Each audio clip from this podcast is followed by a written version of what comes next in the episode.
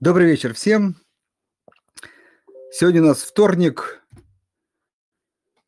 23 августа, 6 часов.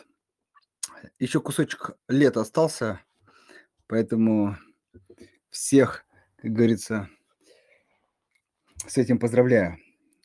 Во всем надо искать плюсы. Еще раз всех приветствую. Прежде чем мы перейдем к сегодняшней теме, к сегодняшнему гостю, хотел бы напомнить из последних новостей, если кто, скажем так, плотно не следит за нашим телеграм-каналом, а я всех призываю обязательно на него подписываться, особенно кто слушает нас в записи, обязательно подпишитесь, не пожалеете.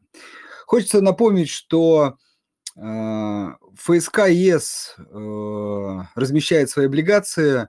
Достаточно привлекательная на текущий момент дивидендная доходность.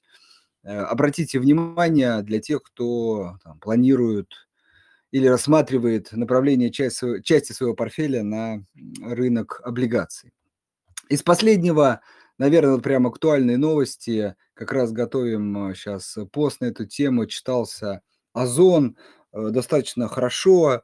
Компания показала операционную безубыточность, что действительно, очень важный шаг. И на самом деле скажу, что вот, например, мы несколько раз размышляя над, скажем так, включением этой компании в наш такой так называемый модельный портфель, вот именно это нас останавливало. Думаю, что с учетом выхода этой отчетности мы еще раз взглянем на показатели и вполне возможно пересмотрим свой взгляд на эту компанию. Кажется, что здесь становится чуть более очевидна возможность компании действительно уже впоследствии выйти и на чистую прибыль. Но посмотрим. Не забегая вперед, действительно поздравляю от всей души всех акционеров Озона. Действительно очень для них приятная новость. И рынок, собственно, реагирует достаточно хорошо.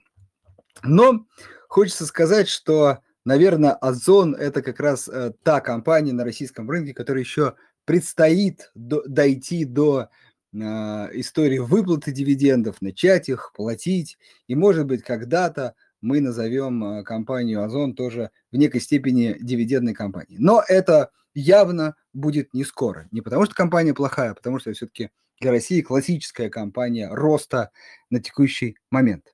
А сегодня мы хотели бы поговорить о дивидендных историях. И не просто дивидендных историях, а о целом даже дивидендном подходе, методе к инвестированию, к выбору бумаг. И эту тему мы сегодня будем обсуждать с Романом Романюком, основателем клубов инвестора BeatMarkets. Роман, добрый вечер. Да, добрый вечер. Давайте, наверное, немножко для начала представлюсь и потом, собственно, перейдем к теме нашей сегодняшней дискуссии. Меня зовут Роман, я дивидендный инвестор, инвестирую на американском фондовом рынке с 2005 года и, собственно, поэтому считаю себя достаточно опытным инвестором. В 2008 году мной был разработан авторский подход, дивидендный подход к инвестированию, благодаря которому я смог уйти на пенсию в августе 2020 года в возрасте 37 лет. На тот момент дивидендный доход от моего инвестиционного портфеля, он в 2 раза превысил мой уровень потребления. Если говорить в образовании, у меня степень MBA по финансам. В настоящее время учусь в магистратуре Высшей школы экономики и пишу магистерскую диссертацию, собственно, на тему своего дивидендного подхода. С июля 2022 года состою в реестре инвестиционных советников банков России. Как вы уже, наверное, поняли, моя специализация – это эффективные дивидендные портфели именно на американском фондовом рынке. С чего можно начать наш диалог? Наверное, может, немножко расскажу о том, почему я выбрал именно этот инвестиционный подход, именно дивидендный, какие вообще существуют стратегии дивидендного инвестирования. И в конце, наверное, рассмотрим на каких-то живых примерах, во что можно сейчас инвестировать с хорошими дивидендами на американском фондовом рынке. На мой взгляд, вот когда начинал вообще заниматься инвестициями, в моем понимании, конечная цель любых инвестиций – это создать какой-то такой серьезный капитал, но не просто его создать, а сделать так, чтобы этот капитал генерировал для нас достаточный ежемесячный денежный поток в идеале, чтобы мы могли поддерживать наш образ жизни за счет, собственно, инвестиций. Ключевая идея дивидендного подхода заключается в том, что только дивидендный подход фактически дает инвестору шанс как раз-таки на получение вот этого стабильного систематического дохода от инвестиций. То есть в отличие от трейдинга, в отличие от инвестиций в акции роста, дивидендный подход вы можете получать доход, вообще не продавая каких-либо акций. И вот это, собственно, меня в свое время очень сильно привлекло. И для себя я тогда выделил, в общем-то, наверное, 4 основные причины, по которым я стал именно дивидендным инвестором. Первая причина – это было то, что я хотел получать доход сегодня, а не когда-то там в будущем, если хорошо лягут карты. Вот. Я считаю, что большинство инвесторов очень сильно недооценивают временную стоимость денег. Все мы понимаем, что особенно в условиях достаточно высокой инфляции доллар сегодня – это совершенно не то, что доллар, там, скажем, через год. Да? Потому что, например, если инфляция там, в районе 10%, то доллар через год – это всего лишь 90 центов сегодня. Поэтому я вот лично предпочитаю деньги получать сейчас. Вторая причина – это, в принципе, планомерное снижение риска с каждым новым поступлением дивидендной выплаты. Что это значит? Когда мы получаем дивиденды, по факту мы, можно сказать, возвращаем часть денег, которые мы вложили в рынок обратно. И, соответственно, с каждой дивидендной выплатой наш собственный капитал, который мы инвестировали, он уменьшается на суммы дивидендных выплат. И, на мой взгляд, это тоже достаточно важный критерий, почему стоит обратить внимание на дивидендный подход. Третья причина. По моим наблюдениям, компании, которые платят стабильные дивиденды, это, как правило, более сильные и устойчивые компании. То есть это не какие-то стартапы, у которых прибыль только где-то в проекте. Да? Чтобы выплачивать дивиденды, компания должна иметь какой-то свободный денежный поток, то есть компания должна реально зарабатывать деньги, чтобы она могла поделиться с вами частью вот этой вот, собственно, прибыли. В последнее время стало модным инвестировать в компании, которые никогда не получали ни копейки прибыли, но оцениваются толпой там, в миллиард долларов. Для некоторых участников рынка фундаментальные факторы в последнее время, к сожалению, вообще не имеют никакого значения, давно отошли на второй план за твитами, да, и сообщениями от Reddit. На мой взгляд, все, что сейчас происходит, оно очень сильно напоминает историю 99-го года, историю 2007-го года. 99-й год ознаменовался тем, что наличие у компании просто веб-сайта было важнее того, генерирует ли компания прибыль или нет. В 2007 году никого не волновало, какова там стоимость дома, лежащего в основе ипотеки, потому что там все верили, что цены на недвижимость будут бесконечно расти. Что-то примерно такое же мы наблюдаем сейчас. Вот этот бум IPO, который был 2020-2021 год, фактически то, что ФРС включила печатный станок, да, все это привело к тому, что на рынок пришло очень много просто пустых денег, люди без опыта стали вкладываться в компании, которые вообще не генерируют, и там многие компании в обозримом будущем даже не планировали генерировать какого-то дохода. В дивидендном же подходе очень важна критическая оценка бизнеса компании, акции, которые мы покупаем. Важна прибыль, важна маржинальность, важна долговая нагрузка. И, как показывает мой личный опыт, инвесторам, игнорирующим фундаментальные факторы, часто просто нечем похвастаться, к сожалению, через 15 лет инвестирования. И четвертая причина, которую хотелось бы отметить, это гибкость. Все мы понимаем, что в мире нет ничего постоянного, фондовые рынки, они движутся циклично, вверх-вниз, наша личная финансовая ситуация может меняться. Вот. Именно поэтому вот эта гибкость, которую дают дивиденды, я считаю очень неоцененным фактором, почему многие инвесторы, там, допустим, концентрируются на инвестированиях в акциях роста. Для меня очень комфортно получать систематические дивидендные выплаты от компании и самому решать, куда мне эти деньги направить, куда мне направить этот свободный денежный поток.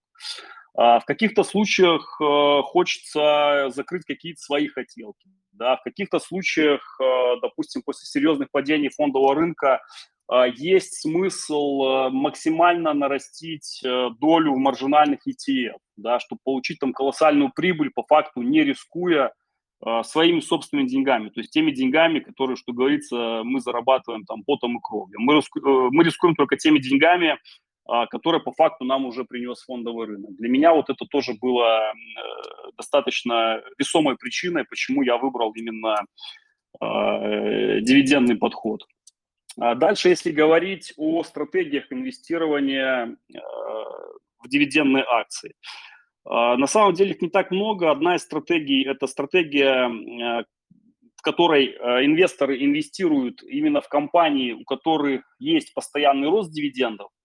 Мне эта стратегия не очень нравится по той причине, что, как правило, эти компании платят относительно низкие дивиденды, и по факту, чтобы получить там достаточно там какой-то хороший высокий дивидендный доход, ну, придется ждать очень долго. То есть там какие-то адекватные цифры по дивдоходности можно будет получить там только через 15-20 лет.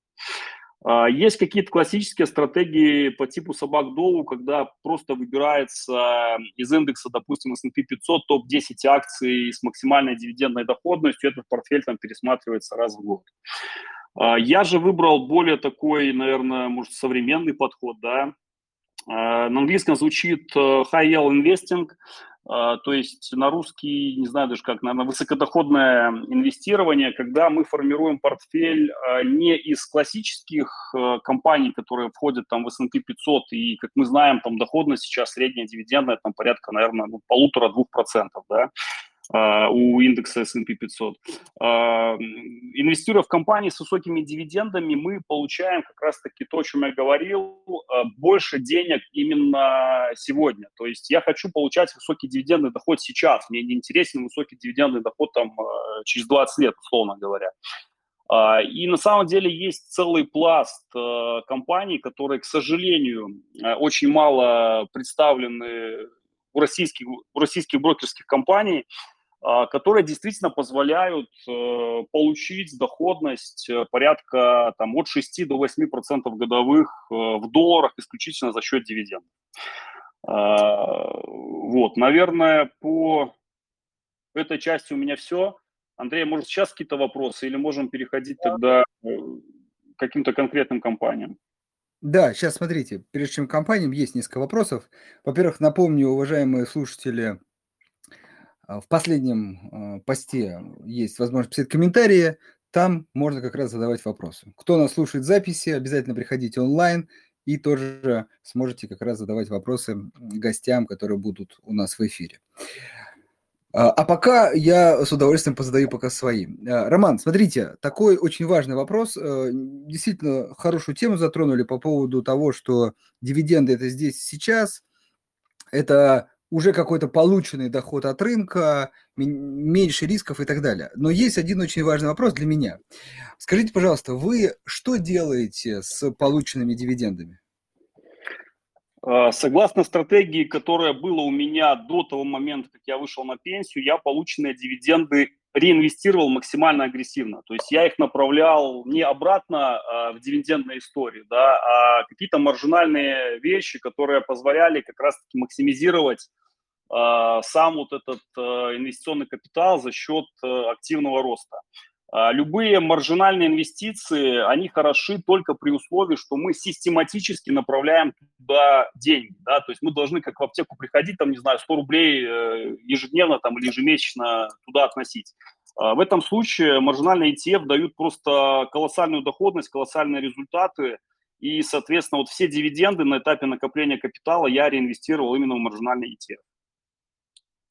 Понятно, ну тогда у меня вопрос снимается, потому что просто часто люди инвестируют в те же бумаги, я просто не совсем понимаю разницу тогда между тем, что когда компания инвестирует сама в себя, потому что кажется, что риски те же самые. Хорошо, это интересный момент, то есть вы по факту, с одной стороны, как бы база портфеля – это вполне такие консервативные бумаги с дивидендной доходностью, а вот именно дивиденды уже в такие, я так понимаю, все-таки высокодоходные-высокорискованные все-таки вложения, правильно? Да, конечно. Хорошо. Тогда следующий вопрос. Вы уже затронули все-таки некие показатели, на которые вы смотрите при выборе компании. Ну, если можно, вот давайте прям поподробнее. Вот какие показатели финансовые или, может быть, не финансовые, на что вы обращаете внимание при выборе той или иной компании? Вот как бы начинающий инвестор слушает, вот на что ему нужно, на чем нужно сфокусироваться. Ну, смотрите, ну, вообще дивидендные компании немножко отличаются, и оценка компании, она будет отличаться, допустим, от сегмента, в котором компания работает. Если это допустим, рейт-фонды, фонды недвижимости, там будут какие-то одни показатели. Если какой-то финансовый сектор, там будут другие показатели. Но если говорить в общем, на что конкретно я смотрю, есть, по сути, наверное, 5 таких базовых вещей. Да? Во-первых, это стоимость заемного капитала. Что она показывает? Чем дешевле компании обходится заемный капитал, тем фактически кредиторы компании оценивают ее бизнес как более устойчивый.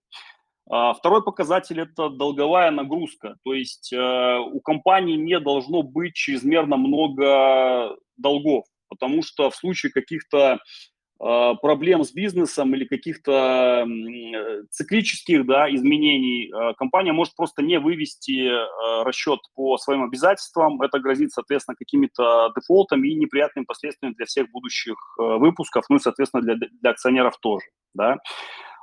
Следующее, что смотрю, это коэффициент покрытия дивидендов, то есть насколько прибыль компании перекрывает те дивиденды, которые компания выплачивает. То есть для большинства секторов там нормальным считается, когда дивиденды перекрываются хотя бы там в 2 раза, да, то есть чтобы компания направляла именно на развитие тоже какие-то деньги. Допустим, если говорить о рейт-фондах, то там, как правило, больше. То есть там порядка, наверное, 70-80% выходит на выплаты, но для рейт-фондов это считается нормально, потому что у них там нет каких-то капитальных затрат. Что еще важно, обязательно смотрю стратегические перспективы отрасли. То есть в какой конкретно отрасли работает компания, и просто на основании какого-то здравого смысла понять, а куда вообще вот этот бизнес придет, допустим, через 5-10 лет. Потому что если мы инвестируем в дивиденды, мы инвестируем, в общем-то, как правило, надолго, и в идеале компании, которые я купил, я вообще не хочу никогда продавать. Поэтому обязательно нужно смотреть на стратегические перспективы отрасли. Да? Ну и для меня очень немаловажный фактор – это качество управленческой команды. Обязательно смотрю все прогнозы, которые делает управленческая команда по выручке, по прибыли, по рентабельности, по расходам. И потом смотрю, как это все соотносится с тем, что мы видим на квартальных отчетах. Если руководство компании, в принципе, получает очень близкие результаты к прогнозам, ну, для меня это хороший знак, значит, руководство, держит руку на пульсе, и не делает каких-то голословных заявлений. Вот, наверное, 5 ключевых факторов, на которые я обращаю внимание. Хорошо, Роман, если можно, вот уровень закредитованности. Какой именно показатель или несколько показателей, которые помогают оценить? Опять же, от отрасли. Но, в принципе, смотрю отношение общего долга к EBITDA. Вот это показатель конкретный, на который я обращаю внимание. Кстати, тут такая всегда важная развилка. Именно общего, не чистого долга. Нет, общего, да. Общего. Ну, для слушателей еще раз, что чистый долг – это вычитают денежные средства, общий – не вычитают. Я просто почему заострил внимание, потому что я тоже скорее склоняюсь к общему долгу, а часто очень к чистому. Ну, ладно, это тоже такая вопрос, наверное, вкуса и отношения к этим показателям. Хорошо. Ну, окей, давайте теперь попробуем какие-то примеры рассказать нашим слушателям. Вот компании, которые действительно подходит под ваш критерий, потому что действительно 6-8 годовых в долларах в валюте – это вполне себе очень привлекательные цифры. Да. Давайте на живых примерах, чтобы было проще, возьму что-то из последнего, вот буквально то, что я покупал, добавлял себе в портфель в августе. Буквально, наверное, 2 недели назад попалось на глаза выступление руководства Barrick Gold, где они заявили о том, что у них очень сильно нарастает добыча меди. И они в самом выступлении, мне интересным показался тот факт, что медь требуется для перехода на вот эту так называемую чистую энергетику. Да? И руководство Barrick Gold сконцентрировало внимание на том, что меди в мире, если взять всех поставщиков, то ее на самом деле недостаточно, чтобы удовлетворить тот потенциал спроса на медь, который может в мире возникнуть. Соответственно, резонный вопрос для меня был найти компании, которые работают в сфере добычи и переработки меди с наиболее там привлекательными оценками, со стабильными дивидендами, с низкой долговой нагрузкой. Вот одна из таких компаний, которую я взял себе в портфель, Southern Cooper Corporation.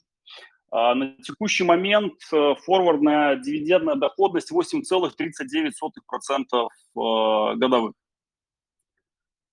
Вот это один из примеров, которые я брал прямо сейчас. Да, Роман, если можно, вот эта доходность, она при какой доле от прибыли, направляемой на дивиденды? Вот интересно. То есть есть ли там запас или это близко к 100%? Слушайте, там, если брать по последнему отчету, учитывая то, что цены на медь там значительно упали, там сейчас запаса нет, да, то есть там практически дивидендная выплата 100% от дохода. Но, учитывая то, что медь сейчас от хаев находится очень далеко, да, это, соответственно, для компании вполне естественная ситуация. И здесь больше ставка все-таки стратегическая на то, что спрос на медь, он будет очень сильно расти, да, и хочется впрыгнуть вот этот первый вагон, а не в последний, когда и акции компании, и дивиденды будут увеличиваться. Они будут увеличиваться. Там по оценкам, даже по самым скромным, запас по росту дивидендов ожидается до 2024 года примерно в 2 раза. То есть если сегодня заходить по сегодняшним ценам, получить на вложенный капитал там, доходность порядка 16% годовых долларов, ну, будет, наверное, круто. Да, безусловно. Хорошо, но тут такой очень важный момент, что тут действительно вы помимо того, что компания дивидендная, ставите именно еще на отрасль, на продукт, который добывает эта компания. То есть это действительно тоже очень важно при принятии решения. Правильно? Да, все верно, я об этом говорил. Просто еще раз повторюсь, если мы инвестируем на прям долгий срок, то есть 15-20 лет, вообще стратегическое позиционирование отрасли, оно даже важнее каких-то вот оценок, которые у компании есть в настоящий момент времени. Ну, лично для меня. То есть для меня важно, чтобы бизнес этой компании рос там на протяжении вот последующих там, 20, 30, 40 лет. Поэтому стратегическое позиционирование очень важно. Скорее даже, может быть, не бизнес, я просто точно, а отрасль, в которой находится. Отрасль, да, все верно, да. Угу, да. Хорошо. Вопрос про эту компанию, потому что, ну, все-таки действительно интересный актив. А компания сама не планирует наращивание добычи, потому что, например, на российском рынке есть тоже очень похожая история, это ГМК Норникель со своим, там, в первую очередь, никелем. Вот, ну и медью там в частности. Но вот здесь как раз та история, когда компания исторически платила дивиденды, и вот сейчас инвесторов пугает то, что компания включит активную фазу как бы инвестирования, ну действительно там большой есть проект по увеличению производства, и тем самым как бы на какое-то время, ну там не полностью уйдет от дивидендов, но существенно их сократит. Вы вообще вот ваша стратегия, допустим, вот вы взяли вот эту компанию, которую вы называли, и вот через 2-3 года большой спрос, явно рост цен, и компания начинает заявлять о том, что, ну, планирует все-таки наращивать мощности. Вы в этот момент как бы выходите и ждете, когда вернется к дивидендам, либо готовы как бы пересиживать, но, например, не наращиваете. Или это вас не смущает, потому что вы понимаете, ну, как бы более близкий, может быть, горизонт возврата к дивидендам. Вот, в общем, в такой ситуации как вы себя ведете? Да, слушайте, на самом деле ничего не продаю. У меня вот до сих пор есть в портфеле компании, которые я держу с 2008 года, да, и, в принципе, продавать их не планирую. То есть, если я не вижу каких-то стратегических угроз для отрасли, я в компании буду сидеть. Я не вижу смысла заниматься вот этим перескакиванием, перекладыванием и так далее. Тем более, когда портфель генерирует стабильные дивиденды, ну, если я захочу что-то купить другое, придут новые дивиденды, куплю другую компанию. Я вряд ли буду продавать. Хорошо, с продажей понятно. А покупать? Вот именно в фазе, когда компания собирается наращивать капекс. Смотрите, нужно смотреть будет на самом деле по цене акций. Если цена акций будет объективно перекуплена, я покупать не буду. То есть я дождусь какого-то падения. Я люблю выкупать вообще падение под дивиденды, потому что любое падение значит, что я за те же дивиденды заплачу меньше денег. Поэтому я очень люблю, если цены на акции будут более низкими, чем какие-то там вот, ну, космические вершины. Хорошо, ну то есть я понял, то есть вас в этом случае может заставить войти именно какой-то дисконт еще больший, да, да, к будущим дивидендам. Да. Понял. Хорошо, может быть еще какая-то компания, вот как пример, которые подходят под описанный вами сценарий? Да, давайте, наверное, из примера. Вот, ну, там уже везде там интернет пестрил тем, что там Баффет скупает Occidental Petroleum, да, вот, и у меня в связи с этим возникло, ну, понятное дело, что лезть туда уже, собственно, достаточно поздно. Я попробовал поискать аналоги. Есть такая компания, не знаю, как правильно прочитать, One OK, наверное, тикер ОКИ. Это одна из ведущих компаний по транспортировке и переработке нефти и газа в США. Чем мне нравится этот бизнес? Потому что вот такого формата бизнес, он подобен, по сути, пунктам взимания платы за проезд на трассе. Да? Заработок таких компаний, он не изменяется от того, там, какой автомобиль проезжает, Москвич или Ламборджини. Да? Так же, как, в общем-то, и рост прибыли таких компаний, он остается нечувствительным колебанием цен на углеводороды, что в текущих условиях, я считаю, достаточно важным. Компания там платит дивиденды уже акционерам порядка 25 лет, она систематически повышает. Там текущая доходность у компании 5,89% годовых, поэтому ее тоже смело можно записывать вот в тот список, который можно покупать прямо сейчас. Хорошо. Есть ли какие-то еще примеры или уже можем переходить к вопросам? Да, я думаю, давайте, наверное, к вопросам, если что-то вспомню, может. Ну, смотрите, могу еще немножко рассказать, куда еще инвестирую из тех компаний, которые, к сожалению, повторюсь, недоступны через российских брокеров. Очень сильно почему-то, точнее, не очень сильно, очень мало в России инвестируют в closed-end funds, да, закрытые, получается, паевые инвестиционные фонды. Да, там тоже есть определенные риски, но мне, допустим, в секторе closed-end funds нравятся облигационные фонды, которые с небольшим маржинальным кредитованием, по сути, дают нам сразу готовый портфель на рынке облигаций, да, ниже, допустим, инвестиционного уровня, но с очень там низким количеством банкротств. Из таких, наверное, явных примеров есть такая компания PIMCO, да, и вот фонд у них PIMCO Corporate and Income Opportunity Fund. Вот у них на текущий момент доходность 10,32% годовых, и они выплачивают дивиденды ежемесячно. Вот, да, там есть свои определенные риски, но, опять же, почему инвестирую именно туда? Мне очень нравится управленческая команда. Они в сентябре прошлого года снизили дивидендные выплаты, на что рынок очень бурно отреагировал, и лично для меня это стало поводом нарастить там позицию, да, в этой компании. Но они снизили дивиденды, как раз-таки нанеся упреждающий удар, потому что уже было четкое понимание, что инфляция в США нарастает, она будет нарастать, и ФРС будет повышать ставку. Когда мы работаем с облигациями, повышение ставки, это значит, что новые выпуски, они будут выходить по более высоким ценам, и, соответственно, цены текущих облигаций, они будут падать. То есть компания не просто снизила дивиденды от того, что у них все плохо. Компания снизила дивиденды с целью аккумулировать максимальное количество кэша, чтобы когда ставки ФРС достигнут какого-то пика, нарастить как раз-таки свой инвестиционный портфель и дать гораздо более высокую доходность нам, как инвесторам, в будущем. По-моему, вот отличный пример. И, к сожалению, лично я в СНГ видел очень мало людей, кто инвестирует вот в такого рода фонды. Еще один из примеров, очень, я считаю, недооцененных, это BDC-компании, компании по развитию бизнеса. И из хороших примеров это Ares Capital, Main Street Capital. Опять же, там на текущий момент, если брать Ares Capital, там 8% годовых, Main Street Capital 6% годовых.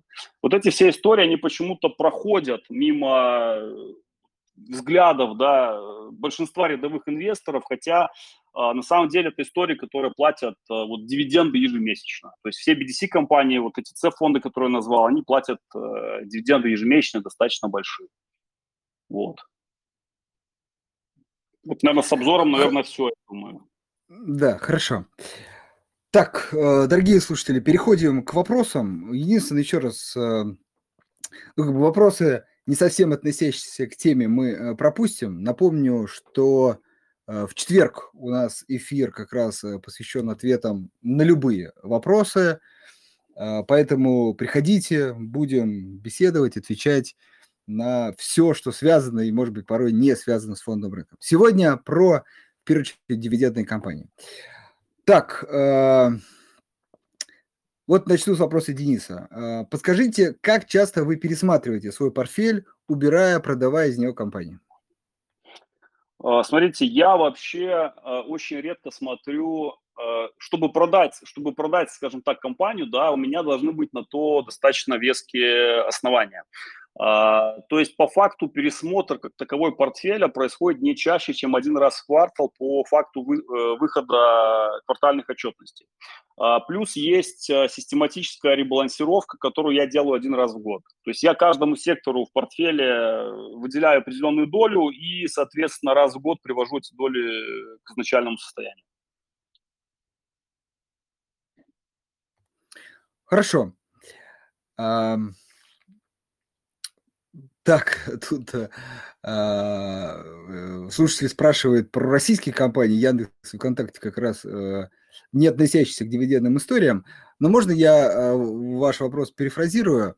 Роман, вы сказали, что инвестируете в первую очередь в иностранные компании, но все-таки, если можно, мы как бы готовы и на такие острые темы разговаривать. Все-таки отсутствие российского рынка. Потому что, здесь есть дивидендные истории. Может быть, нету стабильности, да, но они есть. Все-таки почему не рассматриваете? Почему не рассматриваю? Наверное, просто потому, что я в свое время начал на американском рынке, и для моей стратегии, которую я вот в 2008 году сделал, очень важна именно систематичность получения свободного денежного потока. К сожалению, в России на сегодняшний день я не вижу компаний, которые бы стабильно платили дивиденды хотя бы раз в квартал. То есть для меня просто, для самой стратегии инвестирования сейчас на российском фондовом рынке такой возможности не предоставляет. Что я сделал сейчас, когда, в общем-то, был отчасти вынужден избавиться от части портфеля американских акций и перейти в рубль, я собрал себе портфель из ОФЗ, правда, я собрал его очень вовремя, там у меня очень хорошие доходности, собрал его таким образом, чтобы дивиденды также ко мне поступали ежемесячно на счет в равных пропорциях. То есть я подобрал портфель ОФЗшек и каждый месяц получаю, собственно, купоны, да. Эти купоны, соответственно, реинвестирую тоже агрессивно. Но здесь я, на самом деле, угадал с моментом и нашел вот такую адаптацию, да, моей стратегии, которая уже хорошо себя показала на американском рынке, но уже в российских реалиях. И, в принципе, меня пока все устраивает. Хорошо. Так, вот Алексей спрашивает, сколько нужно инвестировать, чтобы зарабатывать там 20-30 тысяч рублей в месяц. Давайте я перефразирую, потому что тут можно взять калькулятор, потом посчитать. Вот, Роман, исходя из вашего опыта, в среднем, вот все-таки уже, коль говорим про иностранные акции, в долларах, Какой вот нормальный такой, знаете, как бы земной уровень дивидендов, на который может рассчитывать инвестор, частный инвестор? Смотрите, все зависит, разумеется, от периода, да, то есть если вы хотите прямо сейчас собрать портфель, ну, можно получить среднюю доходность там, ну, в районе 5,5, наверное, до 6,5% годовых. Это то, что реально достаточно, в общем-то, консервативный, хорошо сбалансированный портфель, да. Но не нужно забывать о том, что если мы инвестируем долго, то именно на вложенный капитал доходность будет выше. То есть тут, опять же, что брать за точку отсчета? То есть доходность на что? На вложенный капитал или на капитал, который вот сейчас стоит ваш портфель? Хорошо. Коллеги, еще раз, с удовольствием в четверг поотвечаю на вопросы там про еврооблигации, про российские акции, стоит, не стоит брать. Но еще раз, давайте все-таки сегодня по теме. Я вот пока, так сказать, паузы некой в вопросах, пользуюсь случаем. Знаете, какой хочу вопрос задать? Такой, может быть, базовый, но, на мой взгляд, очень важный. Вот такой, с психологической точки зрения. Вот действительно, о чем мы, и гости наши часто говорили, что в инвестировании очень важна последовательность, приверженность своей стратегии, не перепрыгивание там, из одних инструментов в другие, исходя из конъюнктуры, планомерность. Вот что как бы позволяет вам, так сказать, придерживаться вашей стратегии и не совершать, например, импульсивных покупок? Это скорее как бы изначально, так сказать, склонность, ну, черта вашего характера, или все-таки это тоже приходит с опытом, с рынком, рынок, говорится, учит, наказывает за ошибки, и со временем вы пришли к этой стратегии, теперь не отступаете? Да, ну давайте начнем с 2005 года, повторюсь, начал инвестировать я в 2005, но, в принципе, скажем так, зарабатывать я начал в 2008, да. Как раз-таки вот с 2005 по 2008 год рынок меня учил. И апогеем стал кризис 2008 года, когда я в моменте потерял там порядка 80% капитала, который я вот за эти там, сколько получается, чуть-чуть больше 3 лет создал, да. Для меня это было очень ценным уроком, потому что на тот момент я инвестировал как раз-таки не в дивидендные истории, там все-таки были больше акции роста, какие-то стартапы, то есть ставка на то, что там что-то выстрелит, где-то отчасти трейдинг. И это привело к тому, что в момент кризиса я почувствовал очень большой дискомфорт того, что я вижу такую огромную просадку на своем брокерском счете. После этого я, в общем-то, пересмотрел свои подходы, выработал определенные правила, потому что пока инвестировал, соответственно, в акции роста, параллельно смотрел, как бы мне получать и дивиденды, и, собственно, рост какой-то достаточный капитала, который позволил бы, собственно, этот капитал наращивать, да, вот, поэтому забыл, в смысле уже сбился, честно говоря. Насколько вы это придерживаетесь стратегии, не изменяете ее? Смотрите, вообще я для себя вот еще в 2005 году составил своего рода инвестиционную декларацию, где я для себя задекларировал те компании, те сектора, с которыми я буду работать. Получается, уже за 17, чуть больше 17 лет я эту декларацию пересматривал только дважды. Первый раз был в 2008 году, когда я кардинально пересмотрел свои инвестиционные принципы, и второй раз был в 2020. Почему пересмотрел? Потому что в первый раз это было по причине того, что я нашел стратегию, которая будет для меня комфортна не только с точки зрения доходности, но и с точки зрения как раз-таки психологии. И в 2020 году я пересмотрел по причине того, что я достиг своих целей, которые я ставил, в общем-то, в 2005 году. И больше сильно рисковать для меня не имеет никакого смысла, потому что, повторюсь, дивидендный доход на текущий момент в 2 раза перекрывает норму моего потребления. То есть помимо того, что я спокойно уже живу с дивидендов, у меня еще капитал планомерно увеличивается, да? То есть я принял решение, что для меня сейчас более важно еще большее спокойствие, пускай сложный процент спокойно делает свое дело, я буду просто, в общем-то, наслаждаться жизнью. Поэтому портфель в последнее время был пересмотрен в сторону более консервативного подхода. То есть 2 раза за 17 лет, я считаю, это нечасто. Да, безусловно. Тут как раз очень важно придерживаться этой истории. Ну окей, Вопрос от слушателя. Инвестирование в дивидендные компании – это, по сути, вера, что акция как минимум останется по той же цене или не упадет. Ну, это как-то одно и то же. Да? Ну, то есть не будет падать сильно. Есть ли у вас статистика конечного финреза с учетом риска падения цен акций? Есть понятие совокупной доходности портфеля. Если брать по состоянию на 31 декабря 2021 года совокупный результат, то есть это прирост капитала плюс, соответственно, дивиденды, у меня был чуть больше 20%. Если брать по состоянию, вот я анализ сделал на начало августа, было 18,5% годовых. Ну да, это прям очень-очень хорошо. Это в долларах же, правильно? Да, в долларах, конечно. Да, безусловно. Окей, смотрите, здесь, давайте тут, очень много вопросов про инфраструктурные риски. Ну, опять же, если вы готовы на эту тему поговорить чуть-чуть, я как бы суммирую вопрос, он, в общем, следующий. Есть резидент вы или не резидент? Если резидент, то вот, ну, понятно, там последние изменения, они приносят инфраструктурные риски в том числе. Как вот вы с ними, то есть приняли их или, ну, например, часть, вот, вы говорили, продали, купили УФЗ, может быть, вот эта часть действий по снижению рисков. В общем, как вы адаптируетесь к текущим, скажем так, изменениям? Ну, смотрите, на самом деле я предпринял таких два шага. С началом каких-то определенных событий первое, что сделал, я на 30% вышел в кэш. Остальное, честно говоря, не трогал. Часть была заморожена. Оставалось только смотреть, что с этим дальше будет, в общем-то, происходить.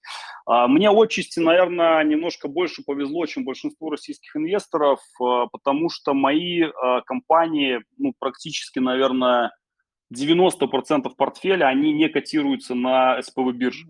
И, соответственно, мой портфель фактически вообще не попал под блокировку даже у российских брокеров. Поэтому, ну, я, честно говоря, сильно не пострадал.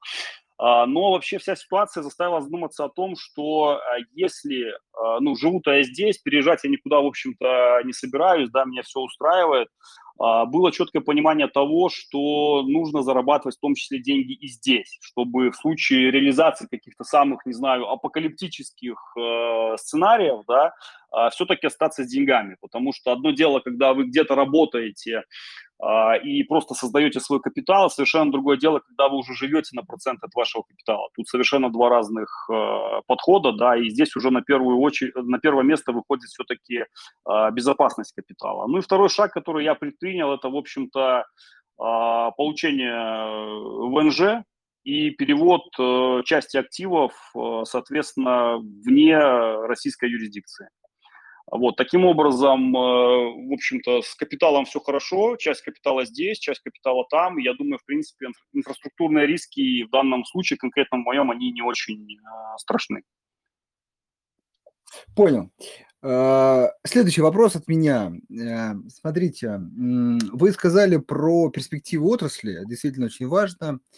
А в своей инвестиционной стратегии, подходе, вы смотрите, скажем так, макроэкономические циклы, инвестиционные циклы. Ну, я имею в виду, возьмем текущую ситуацию. Сейчас идет, ну, высокая инфляция, идет повышение ставок, и, в общем, большинство людей действительно склонны к тому, что это, ну, скорее минус для рынка. Безусловно, есть примеры акций, которые и как бы против ветра умудряются расти, но все-таки, в общем, это минус для рынка. Вот в этот период вы... Если сейчас абстрагироваться от каких-то инфраструктурных рисков, может быть, а вот взять исключительно вот период повышения ставок, вы все равно планомерно продолжаете наращивать портфель, инвестировать свободные деньги. Или в этот момент вы, скажем, например, закладываете так называемую, как я называю, большую требуемую доходность, то есть больше дисконт ждете к акциям. Или наоборот, вообще как бы чуть придерживаете деньги, например, в ожидании дальнейшего снижения. То есть, в общем, период повышения ставок, он чуть-чуть меняет вашу стратегию или вы на это не обращаете внимания? Слушайте, на самом деле немножко меняет. У меня есть определенная доля портфеля, которую я держал в долгосрочных казначейских бумагах США, да. Вот эту долю я в сентябре урезал до нуля. То есть долгосрочные бумаги, они реагируют более остро, и там вот это виляние хвостом, оно гораздо более значительное. Поэтому, когда было видно, что инфляция, она не какое-то временное явление, а уже достаточно постоянная тенденция, да, было принято однозначное решение по сокращению доли именно долгосрочных бумаг. Если говорить конкретно об акциях, об дивидендных, то, в общем-то, никаких изменений нет. Повторюсь, смотрю на стратегические перспективы отрасли, если там все хорошо, в принципе, ничего не меняю. Если говорить про аккумулирование кэша, что я еще сделал? Я немножко подрезал свой уровень потребления, потому что сейчас на рынке, на самом деле, очень много компаний, которые дают просто феноменальную доходность в долларах. Вот как я приводил пример, те же облигационные С-фонды, да, где доходность там 10% годовых в долларах. Поэтому резонно снизить даже где-то уровень потребления, чтобы нарастить, наоборот, присутствие в определенных бумагах, которые на текущий момент очень привлекательны.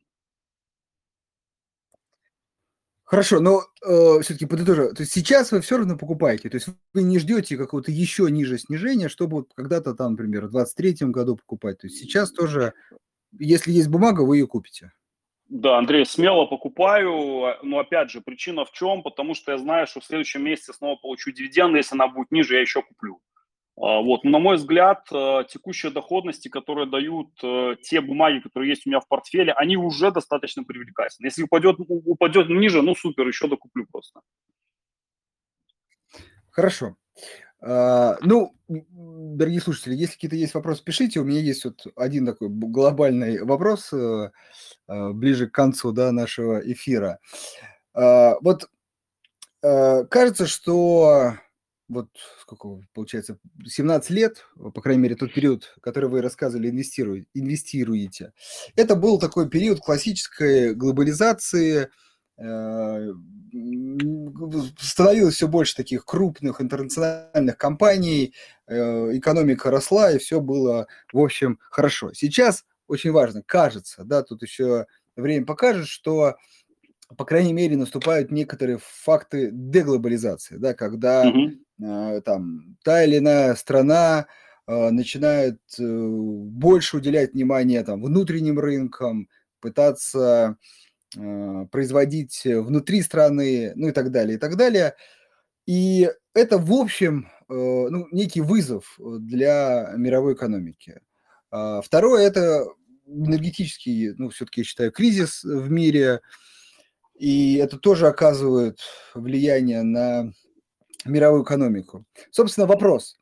Вот эти сдвиги, такие, я считаю, фундаментальные, или по крайней мере, начало этих сдвигов, они как-то меняют ваш подход? Все-таки вы давно на рынке, у вас большой опыт. Или вы считаете, что текущие вот эти проблемы, это скорее, может быть, шаг назад, чтобы потом опять сделать два вперед, и от глобализации мы никуда не уйдем, этот вектор с нами навсегда, и, в общем, скажем так, вот те принципы, и в том числе фундаментальные, которые действовали 15 лет, последние, они будут действовать и следующие 15 лет. Слушайте, на самом деле очень сложно сказать, я вообще не сторонник каких-то категорических заявлений, да, я не могу сказать, что рынок будет там себя вести так или иначе. Я сторонник такой, наверное, более гибкого подхода к инвестициям. Опять же, возвращаемся к тому, что я смотрю на стратегические перспективы отрасли. И если условно будет какая-то деглобализация в сторону развития каких-то внутренних рынков, внутреннего бизнеса, там, скорее всего, будут очень интересные дивидендные истории. Буду просто более внимательно следить за этим и, наверное, наращивать доли в каких-то секторах, которые работают там внутри в тех же США. Хорошо. То есть, в общем, по ситуации, да, то есть никаких резких действий, смотрим по ситуации, дальше принимаем решение. Да, все верно. Хорошо, вот несколько вопросов пришло, время еще есть. Дмитрий спрашивает, действительно, кстати, что-то мы этот момент упустили. И опять же, если можно, если раскроете, назовите примеры ваших агрессивных вложений. Про дивиденды мы поговорили. Это опционы, ВДО или что-то другое? Нет, это классический маржинальный ETF на индексы. То есть, может быть, маржинальный ETF на NASDAQ, маржинальный ETF на S&P 500, маржинальный ETF на полупроводники. То есть именно маржинальные истории индексные. То есть я не лезу в опционы. Хорошо, то есть, но вы, получается, как-то все-таки выбираете момент входа, или вы, в принципе, как бы получили дивиденд, как бы и с плечом купили, например, в этот же день, там, завтра фонд? Да, все верно. Как правило, да. Единственное, что у меня есть такая тоже авторская стратегия именно для выхода из высокорискованных активов, да, то есть, как правило, покупаю я действительно ежемесячно, то есть дивиденды пришли, я купил, но это не значит, что я эти высокорискованные активы держу бесконечно. То есть у меня есть определенные сигналы для того, когда я долю вот этих высокорискованных активов в портфеле очень сильно урезаю, зачастую до нуля. Последний сигналов был декабрь 2021 года. Ну, соответственно, то, что мы увидели, мы вот видим, насколько рынок просел. Предыдущий был как раз-таки перед началом пандемии. То есть, на мой взгляд, вот, та стратегия, которую я использую, она достаточно хорошо предсказывает именно возможное падение фондового рынка. Кстати, ну, знаете, наверное, не то чтобы секрет, я вам даже расскажу, тут секрета, в общем-то, никакого нет, а публично делюсь информацией. Я смотрю отношение продаж товаров длительного потребления к товарам первой необходимости. Как только это отношение снижается ниже 100-дневной скользящей средней, это верный сигнал к тому, что народ не готов покупать больше товаров долгосрочного пользования, то есть увеличивать расходы такие необязательные, скажем так, да, и концентрируются на обязательных расходах. То есть, по сути, для рынка это сигнал того, что инвесторы стараются, точнее, начинают уходить от рисков. Да? Вот. И для меня это верный признак того, что, возможно, рынок упадет. И вот, судя по истории, показатели вот у такого подхода, они очень даже хорошие. Было исследование, не помню, там какие-то американские ученые проводили исследование как раз-таки вот этой стратегии, то есть не я ее придумал, я ее, можно сказать, позаимствовал, да, вот, они проводили исследование, они брали при снижении ниже вот этой 100-дневной средней, они покупали, соответственно, долгосрочные казначейские облигации, при уходе вот этого отношения выше 100-дневной скользящей средней, они покупали, соответственно, просто NASDAQ. И что лично мне понравилось, что получилось, они повысили вот своего рода доходность вот этого, как его назвать, ротационного, наверное, портфеля, да, то есть там средняя доходность получилась порядка 19% годовых, и что самое хорошее, просадка снизилась в 2 раза по отношению к NASDAQ. Поэтому, собственно, эту стратегию взял на вооружение, пользуюсь вот с 2008 года и, ну, очень доволен. Да, спасибо большое, действительно такой очень ценный индикатор. Еще несколько вопросов появилось. Если, по вашему мнению, на американском рынке ETF на дивидендные акции с доходом, ну тут, наверное, 20-30% имеется в виду все-таки потенциал роста, а не див-доходность, или те, которые бы вы добавили в портфель, и какая у них должна быть доходность?